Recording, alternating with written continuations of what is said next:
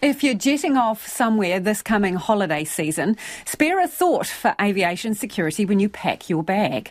In the past eight months, it's had to remove 130,000 banned items from people's luggage, both carry on and checked.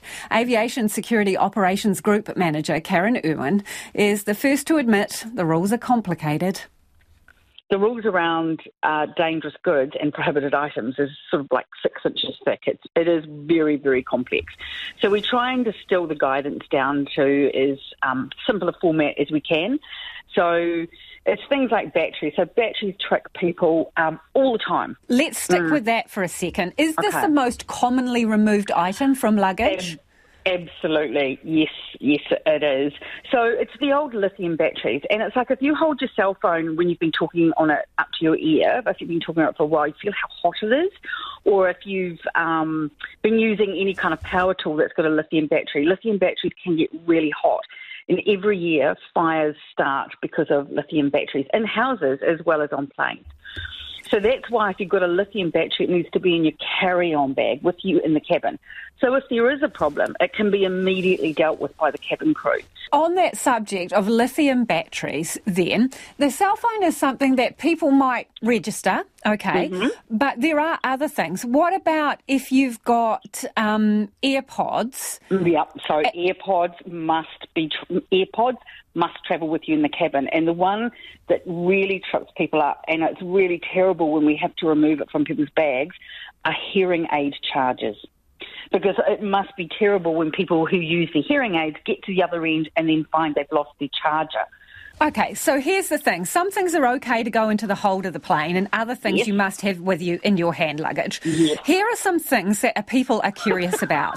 Lighters. Mm. Is it okay to take a lighter on the plane with you? Yes, you can have one cigarette lighter with you, but if you have any more than that, um, then that's going to be removed from you. With sharps, you've got to be careful about the size yeah. and length of the blade. Yes. Uh, and this is another question from our team. Aerosol deodorants, ones uh, that you spray, where do those go? Okay, so you can take aerosols with you uh, in the cabin and on in your hold stow bag, but they must have a lid. The other little trick here is remember the 100 ml rule applies. So you can't take a great big bottle of hairspray.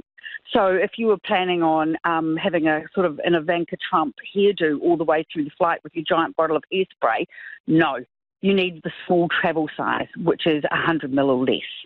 Karen, this is making my head hurt. You have just clearly illustrated your point that it is complicated. It so is really complicated. When I when I'm sitting on my suitcase trying to jam that final to, uh, right. you know toothbrush That's and right. t-shirt in That's there right. and yes. hauling the zip around, yes. what should I be thinking? Where do I go to check this list? So go to our website. So if you go onto the CAA website, there's loads of guidance there, pictures, the whole nine yards. But there are some other things I just quickly note. Uh, international, of course, there are the rules around uh, liquids and aerosols and gels. So that includes things like peanut butter, uh, marmite, butter, and every year we take tons of it off people. You cannot take it through a screening point. And uh, Karen, uh, does it get destroyed? All of that yes, stuff? Sadly, all the food items, for um, obvious health and safety reasons, we do have to destroy it, which is really heartbreaking. But things like the endless supply of um, pocket knives and scissors and things like that.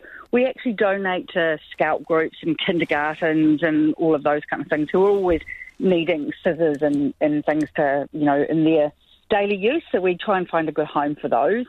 And the other advice I'd give is that this year the whole system is under some real strain.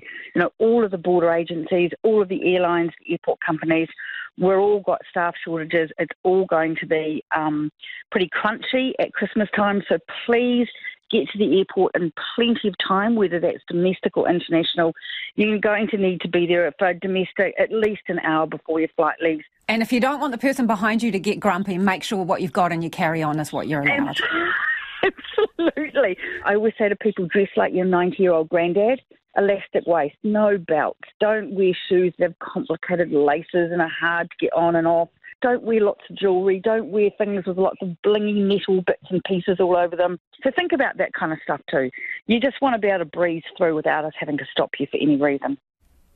And that is Aviation Security Operations Group Manager Karen Irwin. I don't know about you, but I learned a lot from that about what not to put in your carry on and how to dress.